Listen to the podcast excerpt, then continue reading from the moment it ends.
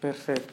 Entonces estoy aquí con el profesor Darío Restrepo, eh, que también es director de Par Común. Eh, y bueno, eh, muchas gracias por el tiempo, por su disposición, participar en esta entrevista para mi tesis de maestría de Graduate Institute. le quería, teóricamente hay mucha discusión de qué es paz, qué no es paz, qué es construcción de paz y de qué manera esto se representa o se ve concretado en los diferentes contextos. En su opinión, ¿qué es la paz para usted? Algo muy general, para usted, ¿qué es la paz? Hay dos grandes lecturas, bueno, hay muchas más, pero hay dos grandes lecturas sobre lo que en Colombia se llamó proceso de paz. Una, la restringida. Es un proceso de negociación para una dejación de las armas y desmontar una guerrilla irregular alzada en armas durante más de 50 años. El proceso de paz es proceso de negociación de dejación de las armas para el fin del conflicto armado. Esa es la versión eh, restringida que es real, sí. porque eso fue lo que se negoció. Vamos a negociar qué, a qué condiciones dejamos las armas, en dónde nos concentramos, a quién se las entregamos, qué derechos tenemos nosotros después, una justicia especial, unos derechos de participación en política, eh, tenemos que resarcir a unas víctimas, eh, o sea, las condiciones para cesar la confrontación armada, entregar las armas, desmontar esa guerrilla.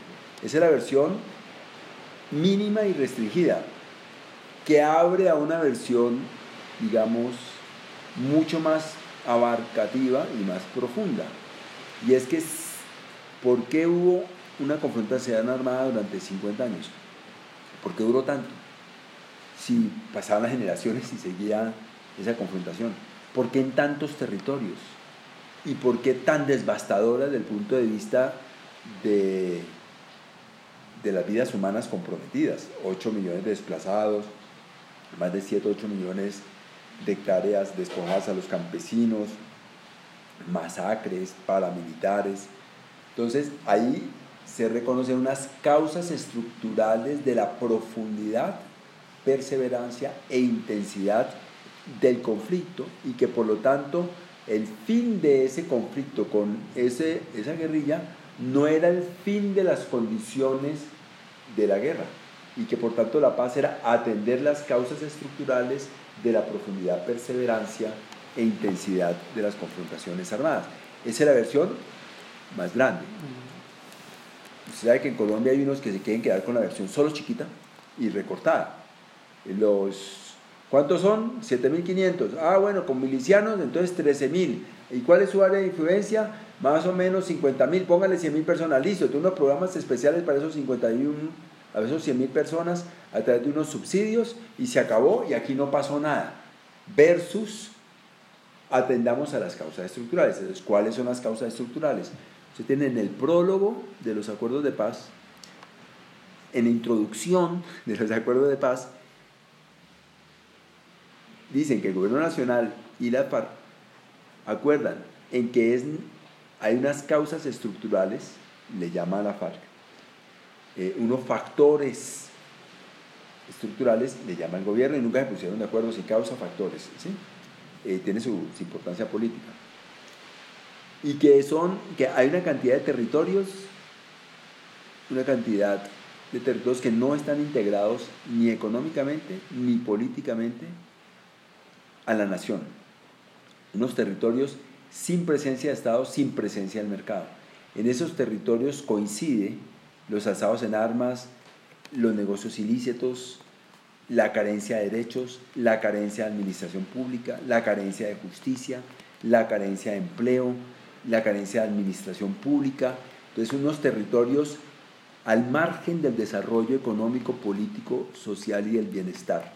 Y que por lo tanto, cuando se habla de paz, tenía que empezar a, sí, negociemos para que ustedes dejen las armas, cesen el fuego, no sea más guerrilla, pare la guerra, de tal manera que atendamos las causas estructurales que buena parte se juegan por territorios económicamente deprimidos, políticamente no representados y socialmente miserables o pobres.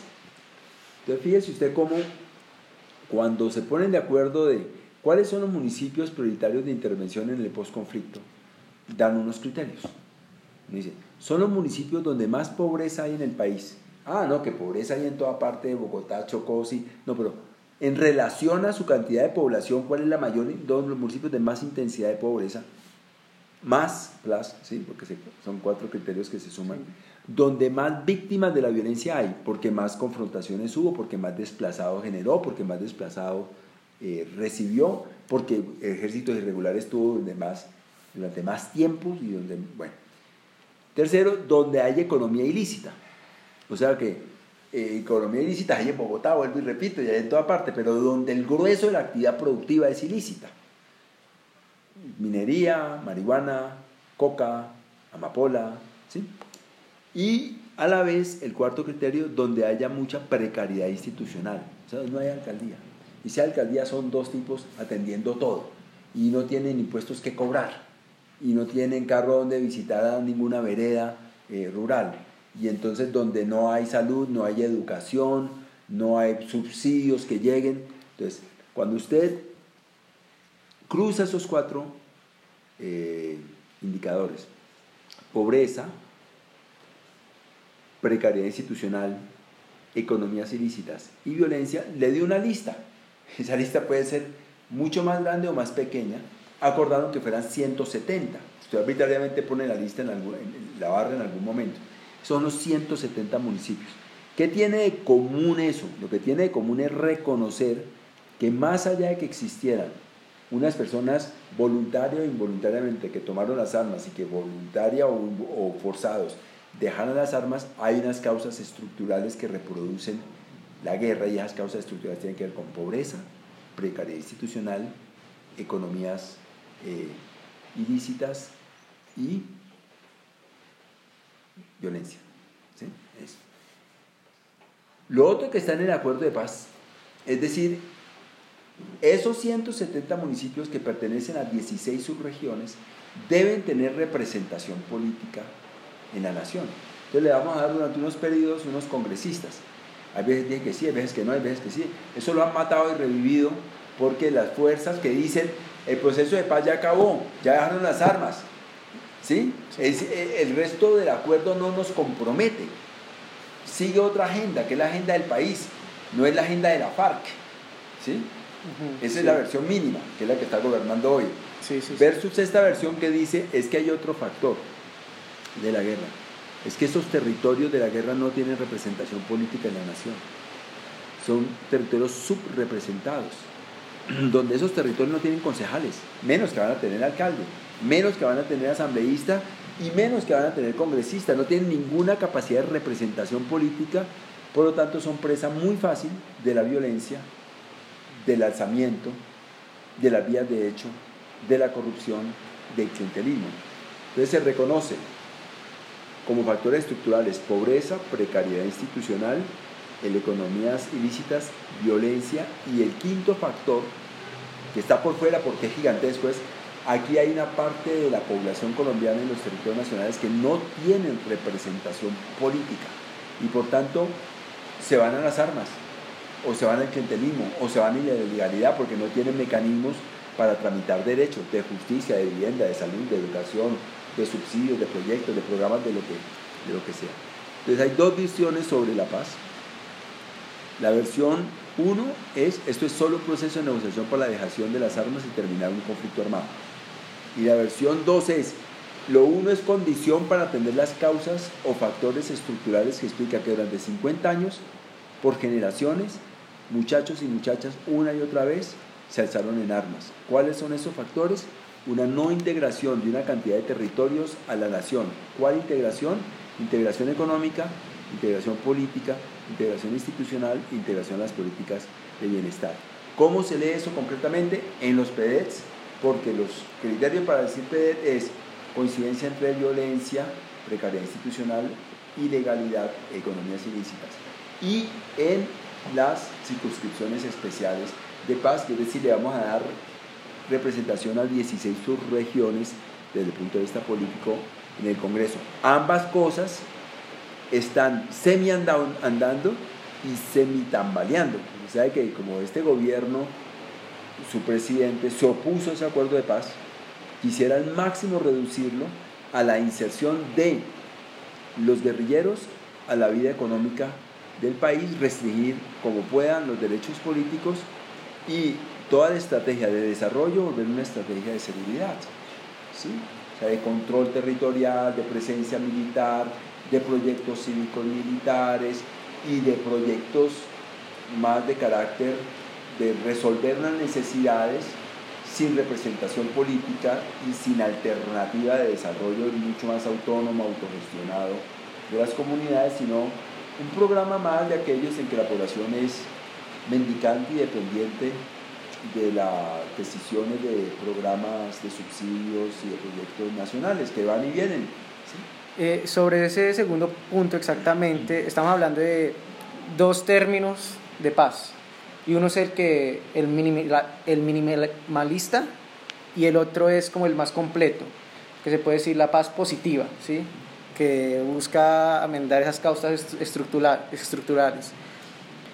Y usted mencionó una muy importante, que es el desarrollo económico de estos territorios, que han sido excluidos, marginalizados por décadas, por años en Colombia. Hemos visto en diferentes casos donde comienzan a verse proyectos de construcción de paz, donde se busca eh, incluir estas poblaciones en el desarrollo económico del país. Pero, y aquí es donde va la pregunta, ¿cree usted que con el modelo económico que tiene Colombia, tras del Plan Nacional de Desarrollo, ese modelo económico, el, al implementarlo en estas poblaciones excluidas, ¿será que no puede resurgir estas mismas estructuras o tal vez empeorar estas mismas causas estructurales de, conflicto, de violencia, produciendo más desigualdad o incluso excluyéndose otros sectores de las poblaciones? Eh, vemos esos casos, por ejemplo, en Sierra León, en Angola, eh, donde se buscó eso y lo que causó fueron otros problemas. Eh, entonces esa es mi pregunta. Al incluirlos en este sistema que como usted dice muchas veces no busca enfocar lo local, lo territorial, los intereses de aquellos actores locales, ¿será que no puede empeorar esas situaciones en esos territorios? Hay dos partes o dos respuestas o dos conjuntos de aproximación a la pregunta. El primero es que hay dos visiones en el acuerdo de paz respecto de lo territorial. Una visión que es la tradicional a través de la cual se ha construido el Estado colombiano. El Estado se lleva al territorio. El desarrollo se lleva al territorio. La asistencia se lleva al territorio. Es una visión centralista, paternalista, y controlada desde los políticos y las burocracias del centro, que generan proyectos, presupuestos, ejecuciones, digamos, en donde el territorio es demandante y generalmente dice sí a todo lo que le ofrezcan, con algunas excepciones en la historia colombiana de las negritudes y de los indígenas que han dicho no me, no me traiga eso que no me interesa, que son súper consolidadas eh, para rechazar y decir no me la traigan. Y Bogotá respecto a la nación, en, algunos casos, tiene la fuerza política para decir no me interesa que usted se meta conmigo. Pero en general en el resto del país se valida una y otra vez ese centralismo porque lleva el Estado al territorio, porque es el que tiene la plata, tiene los tecnócratas, tiene el saber hacer, tiene el billete, tiene la administración, tiene los aparatos, tiene la burocracia. Y eso está en el acuerdo de paz. Está clarísimo la visión de que el Estado va a ser llevado al territorio. Entonces el sujeto territorial es un sujeto que informa, es un sujeto al que le hacen preguntas, es un sujeto que puede participar en la ejecución de las cosas, que es un sujeto que de pronto puede ayudar a cierta veeduría o control sobre las cosas, pero no es un sujeto soberano, autónomo, autogestionado, que participe en las decisiones del desarrollo o de las prioridades de política o de la representación política de su territorio o de la construcción política, administrativa y económica del territorio. Es un cliente que está recibiendo de manera subordinada eh, una estrategia del centro sobre el territorio que es llevar el territorio al centro. Pero en los mismos acuerdos de paz hay otra visión, y la construcción del territorio desde el territorio. ¿sí? Entonces hay un discurso asambleísta que para la sustitución de cultivos de uso ilícito habrán unas asambleas con las organizaciones campesinas y de productores, que ellos mismos dirán entonces, eh, primero decidirán sustituir voluntariamente y después cuáles son los productos que requerirían y también hay un carácter asambleísta para la cuestión de la adjudicación de tierras y hay un carácter participativo para la elaboración de planes de desarrollo con enfoque territorial. O sea, hay otra corriente dentro del mismo acuerdo de paz que es menos centralista, menos burocrática, menos impositiva, menos tradicional, si se quiere, desde el, punto de vista colombiano, que la tradición es centralismo, ¿sí? y mucho más del Estado emerge desde abajo. El Estado no se lleva, sino que el Estado se construye desde abajo con los actores locales. Eso también es real ahí, y ese está en el PEDET, por, ejemplo, por lo menos en su formulación, y en la reforma rural integral, cuyo desarrollo no ha empezado ni va a empezar bajo este gobierno, que no le interesa para nada ¿sí? implementar los acuerdos de paz. Tiene otra agenda totalmente diferente, tiene la agenda de la minería, de las grandes plantaciones, de otras cosas. En el acuerdo, en el plan de desarrollo tienen 24 eh, grandes centros productivos que son áreas funcionales y a partir de ahí se debe articular toda la estrategia de desarrollo territorial. Nada que ver con paz, nada que ver con el mundo campesino, nada que tiene que ver con integración de derechos, sino que es el mercado el que integra los territorios. Es una visión hiper neoliberal ¿sí? del estado al servicio del eh, mercado privado, que es el que integra los territorios las personas y las políticas y los negocios. ¿no? Este gobierno no va a implementar esa segunda vía, pero quedó en los acuerdos de paz y quedan cosas ¿sí? que la gente pelea. La participación en los PD, los planes de desarrollo, hacerse concejales, las ONGs y tal. Esa es una parte de la respuesta. ¿sí? Y entonces con eso, en esa contradicción de esas dos visiones, ¿cómo uno puede, en el tema de la construcción de paz? Pero digo que había una segunda parte de la Ah, perdón, qué pena, sí, perdón. Yo que yo era obsesivo con... Sí, sí, sí. la primera parte de la respuesta es que hay dos visiones. El Estado se lleva para construir territorio o el territorio se construye con la gente desde abajo con participación del Estado central. ¿Sí? Esas dos cosas están en acuerdo de paz. Este gobierno no tiene ningún interés en implementar la segunda estrategia, solo la primera y de manera recortada. La segunda parte de la respuesta es, ¿y por qué solo para esos 170 municipios? Claro, quedan algunos en... ¿Algunos? No, la mayoría la del país. Quedan excluidos. sí, sí, sí, sí.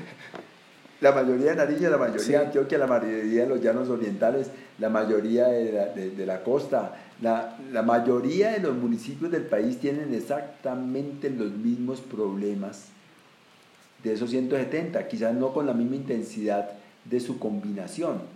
O sea, en muchos más territorios que en esos 170 no hay representación política de esos territorios, ni en sus alcaldías, ni en sus gobernaciones, ni menos en la nación. En muchos más territorios no hay empleo formal y empresas formales de las cuales, eh, digamos, generar dinámicas de desarrollo económico territorial y en la mayoría impera, la informalidad, ¿sí? el clientelismo y la posibilidad de la ilegalidad. ¿sí? En la mayoría de, de, los territorios del país hay precariedad institucional. En la mayoría de los territorios eh, del país no hay acceso suficiente a políticas de bienestar, de justicia y, y de derechos. O sea, ¿por qué solo esos 170? Es que en la visión que yo le decía del primero, la paz es dejación de las armas. No, la paz son unas reformas estructurales. Hubo una negociación y dijeron, bueno, si hay reformas estructurales, pero solo entonces en un pedacito y el resto lo dejamos quietico. No, también existen los procesamientos de los que negociaron, que es claro, es decir, es que este, este pacto es una negociación mínima. Porque es que hay problemas más grandes de no representación política, de falta de acceso a los medios de comunicación, de precariedad de la justicia que solo atiende problemas mayoritariamente de propiedad privada en el 90%, pero no de derechos, más allá de la propiedad privada, derechos de mujer, de los niños, de las señas, de los negros, de los pobres, de, al trabajo, al medio ambiente. O sea, e, ese derecho está subdesarrollado respecto al derecho de la defensa de la propiedad privada. ¿sí? Está clarísimo que ese pacto, que para los enemigos ya es excesivo, ¿sí? para los que lo pactaron, diciendo, no es solo dejación de las armas, sino reformas estructurales en estos 170, pero no porque ahí termine la tarea, sino que será por fuera de esta negociación en el Congreso y en la política y con todo el país que debemos atender razones estructurales más allá de los territorios selectos, porque son razones de todo el país. Por ejemplo, la ausencia de políticas de desarrollo territorial, la ausencia de políticas para apoyar la economía campesina, la ausencia de una red de tejidos de infraestructura de carreteras que integre los mercados, porque todo, todo, toda la carretera va a la capital y todas las carreteras de la capital van a Bogotá. Pero entonces aquí es absurdo porque entre dos puntos cercanos es más fácil venir a Bogotá y volver al otro punto que comunicarse entre ellos. Aquí hay carencia de integración en infraestructuras, en crédito. Cuando usted ve el crédito público y privado, está hiperconcentrado en las mismas 4, 5, 6 ciudades del país y no llega a una cantidad de territorios y menos a sectores populares. La pequeña y mediana empresa genera más del 64% del empleo y ella no tiene acceso a la mayoría del crédito. O sea, hay unas causas estructurales incluso más profundas que las reconocidas por el acuerdo de paz y esa es la segunda parte de la respuesta. ¿sí? Que lo pactado, incluso en su versión más generosa de paz, se, se limitó estratégicamente a 170 municipios y a 16 representantes en la política nacional, a sabiendas y dicho expresamente que la agenda de reforma para un país no solo en paz, sino con democracia y desarrollo, era mucho más grande y profunda. Y eso es, digamos, contra lo cual se levanta la reacción, que no quiere saber absolutamente nada de eso. Entonces se puede decir, profesor, que en este contexto se está trabajando o se busca construir dos tipos de paz, con lo que, lo que puedo concluir de lo que usted acaba de decir. ¿Sí? Uno que satisface ese, esa visión mínima y la otra que, que satisface esa visión más completa. Tres tipos. Y la tercera. La que lo quiere limitar a la dejación de las armas y por eso ya terminó. Y lo único que va a hacer el gobierno de Duque son programas para los excombatientes, ¿sí? básicamente. La otra, que es la amplia, pero dentro de ese acuerdo de paz, que es prioridad 170 municipios y la representación política de esos 170 municipios. Y la tercera, que es la más general, diciendo, aquí hay un problema mucho más grande de desarrollo, de democracia y de bienestar. No hay suficiente representación política de los territorios en la nación, no solo esos 170. No hay políticas de desarrollo económico territorial, no solo en esos 170, sino en todo el país. Y no tenemos suficiente, digamos, estrategias para llevar salud, educación, infraestructura y oportunidades digamos, de política social al conjunto de los territorios, no solo a esos 170. Esa está pues absolutamente refrenada ¿sí? por la reacción, que pues, pero les revienta todos los días. ¿no? Y en, este, en esa tercera propuesta hacia la construcción de paz, ¿dónde queda la, la sociedad civil? En la misma que en la segunda en la confrontación entre si el Estado, la democracia y el desarrollo se lleva desde el centro o se construye desde los territorios con las personas. Y esa es la dicotomía permanente que en este país gana el centralismo sobre la construcción desde abajo, por razones históricas, digamos, ¿no? Eh, no es así en Suiza, ni en Alemania, ni en Estados Unidos, eh, ni en general en los países de carácter más federal, ¿no es cierto? Pero Colombia, digamos, fue radicalmente federal desde 1853 a 1885 y después vino la regeneración que recentralizó el poder, lo represidencializó y, uh, digamos, las regiones que en ese momento llamaban estados fueron despojadas de su poder político, convertidas en departamentos eh, sus empresas, buena parte de ellas fueron expropiadas por el centro, sus tributos fueron expropiados por el centro y empezó un proceso de recentralización sí. de las platas, de la representación política, de la capacidad administrativa que profundizó las diferencias territoriales al punto que tenemos lo que tenemos hoy, que tenemos una concentración del poder político, una concentración del poder económico, en donde el 70% del Producto Interno Bruto no está en más allá de 7, 8 entidades territoriales y el 52% del Congreso está en esas mismas 7, 8 entidades territoriales. Entonces hemos construido un país totalmente desbalanceado en, la, en, el poder político y en el poder económico. Y de ahí es que supura estructuralmente los problemas de la, de la violencia. Profesor, y usted como director de Par Común, ¿qué papel juega la organización que usted representa hacia este esfuerzo de construcción de paz? En el momento estamos en un proyecto en los ocho municipios del Catatumbo, de lo que le hablará ampliamente Jairo y es redes de organizaciones sociales con redes de alcaldes concertando prioridades de desarrollo que deben ser inscritas en los planes de desarrollo y ejecutadas eh, con participación ciudadana en escenarios públicos, fortaleciendo en ese proceso la transparencia, la planeación participativa, la incidencia de las organizaciones sociales y populares, de productores, de mujeres, de jóvenes en la política pública. Es un empoderamiento de la sociedad civil para que se apropie de las políticas públicas eh, a través de trabajo en red y de concertación en espacios públicos con, con las administraciones municipales. Si le puedo preguntar, ustedes también colaboran, me imagino, con representantes del Estado, con agencias del Estado, otras ONGs, otras partes de la sociedad civil y también trabajan con identidades externas, de extranjeras, ONGs, eh, embajadas, por ejemplo. La mejor relación tuvimos con la Agencia de Renovación del Territorio, encargada de los, en el gobierno pasado de los planes de desarrollo con enfoque territorial, con planeación nacional, sin ningún problema. Sí, claro, y en el momento con muy buenas relaciones con la gobernación. ¿sí? lo nuestro no es sociedad civil contra Estado, lo nuestro es sociedad civil y Estado concertando prioridades de política pública, decidiéndolas, ejecutándolas. ¿sí? Es la socialización del, del poder estatal a través de los mecanismos de, de, de participación ciudadana. ¿sí? Que la sociedad pueda incidir no únicamente porque yo voto cada cuatro años, pertenezco a un partido o me vuelvo funcionario público, sino que la sociedad civil se organice, mantenga su carácter social civil y tenga derechos y deberes y compromisos con lo público y lo, colectivo. Entonces no tenemos problema, todo lo contrario, tenemos buenas relaciones con los estados en su versión municipal, departamental o nacional y con cooperación internacional trabajamos con los alemanes de la GIZ,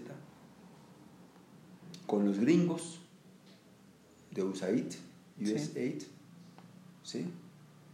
Eh, y sus agencias, con los suizos, y en... cooperación suiza.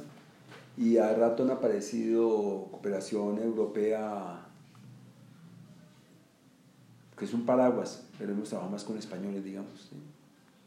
¿Y usted que esa colaboración, tanto nacional, local e internacional, los ha limitado en su agenda, en su visión de construcción de paz en algún sentido o motivo? Que ustedes tal vez presenten un proyecto y ellos influencien el, el proyecto. Unos son más respetuosos que otros. ¿Como cuáles? Los suizos son hiperrespetuosos. Los alemanes también si está uno de acuerdo con... Eso no quiere decir que lo que uno presente ellos lo tienen que apoyar, sino que son muy respetuosos si hay acuerdo sobre el tema, ¿sí? y las poblaciones y los objetivos, y con el trabajo no... se meten, cuando se meten, a apoyar. Igual nos pasó con la cooperación eh, europea a través de los españoles. Los gringos es más complicado. sí. ¿En qué sentido? En que trabajan con embajada, entonces hay cosas que se pueden decir o no decir, hacer o no hacer. Sí, eh, son más desconfiados, vigilantes. Por ejemplo, en alguna vez convoqué a una reunión y ellos le piden a uno que le pase uno la lista de todos los que van a asistir, pero en Colombia, cuando usted convoca organizaciones sociales y populares, usted no sabe exactamente quién va a ir y entonces presionan porque uno sepa por adelantado todos los que van a ir y alguna vez han dicho, ¿sabe que estos tres no pueden entrar? ¿Por qué? No, que esto es una organización noruega, esta de tal y esta de tal, y la embajada dice que no. Esos son los gringos. Y de alguna manera esto limita su, su Claro, limita movilidad y, y, libertad. Son más, son, tiene más afán de tratar de controlar. Finalmente no controlan. Porque esos tres, entonces no, no, no. Entonces uno dice, ¿sabe qué? No, no, no ponga que usted viene por su organización, sino como persona privada y entran. Sí, pues a ver. Uno tiene la malicia indígena y ellos tienen la rigidez anglosajona. Entendí. Pero sí jode más y tratan de controlar más. Perfecto. Eh, ya cosa más molesta es esto se puede publicar o no publicar, ¿sí? ¿Diría usted que tal vez también se refleja en otras eh, organizaciones de la sociedad civil? Eh, ¿También les, les acontece lo mismo?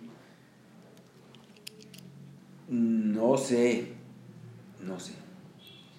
Lo que puedo decir es que los suizos son muy respetuosos, que los europeos son muy respetuosos, que los alemanes son muy respetuosos, que los gringos son mucho más controladores y que las dependencias del Estado colombiano son respetuosas mientras ellos no ponen plata. Okay. Entonces, para uno poner a trabajar con el nivel nacional, departamental o municipal, si uno tiene la plata de una cooperación internacional, es mucho mejor la relación con el gobierno en cualquier nivel del Estado. Pero si uno le pide la plata a, a una dependencia nacional, ya creen que por dar el 10% del proyecto, ya pueden definir el proyecto y ponerlo uno a trabajar para la gloria del funcionario de turno. ¿Sí? Entonces siempre es mejor para garantizar la independencia, trabajar con cooperación internacional que respeta la independencia. Perfecto, y ya se nos va acabando el tiempo. Ya para finalizar, dos preguntas muy concretas.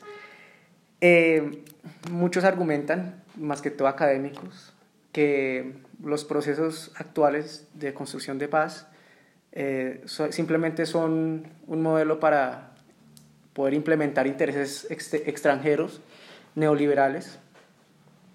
¿Qué tan de acuerdo está usted en eso? Y la segunda, que tal vez es la más compleja, no es el primer proceso de paz que vive Colombia y yo creo que no es la primer, el primer esfuerzo que, de construcción de paz que tiene el país. ¿Cómo podemos hacer, digo podemos porque yo también soy colombiano, cómo podemos hacer nosotros para no permitir que vuelvan a, acontecer los mismos errores que han acontecido en el pasado a través de los otros procesos de paz y las otras, los otros esfuerzos de construcción de paz.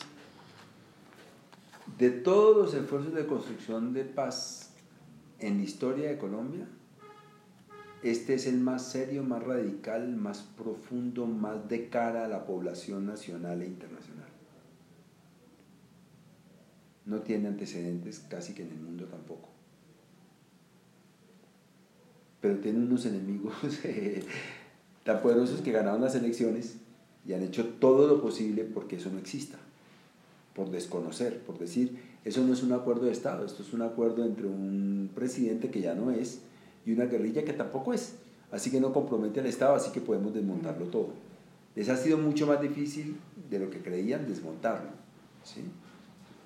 Pero se han frenado y distorsionado bastante. Pero este es el, el acuerdo más profundo, más público, más de cara a la población, con más acompañamiento internacional que los anteriores. En el siglo XIX hubo como 8 o 9 guerras civiles más escaramuzas. Eso terminaba con un amnisticio, algunos exilios, otros fusilados se refugiaban en sus fincas, en sus propiedades, y repartían unos cargos, cambiaban un poquito la constitución y para adelante. Pero verdad, nunca. Justicia, nunca. Reparación, nunca. Eh, publicidad de lo acordado, nunca. ¿sí? Por ejemplo, Aquí hubo el periodo de la violencia, ya en el siglo XX, 1948-1953, que se extendió, digamos, hasta el 57, y un plebiscito en el 57. ¿Quiere usted que liberales y, y, conservadores gobiernen y que se acabe la guerra? Sí, todos queremos, pero lo que habían acordado ahí, eso no fue debate público, eso no fue refrendado ni debatido.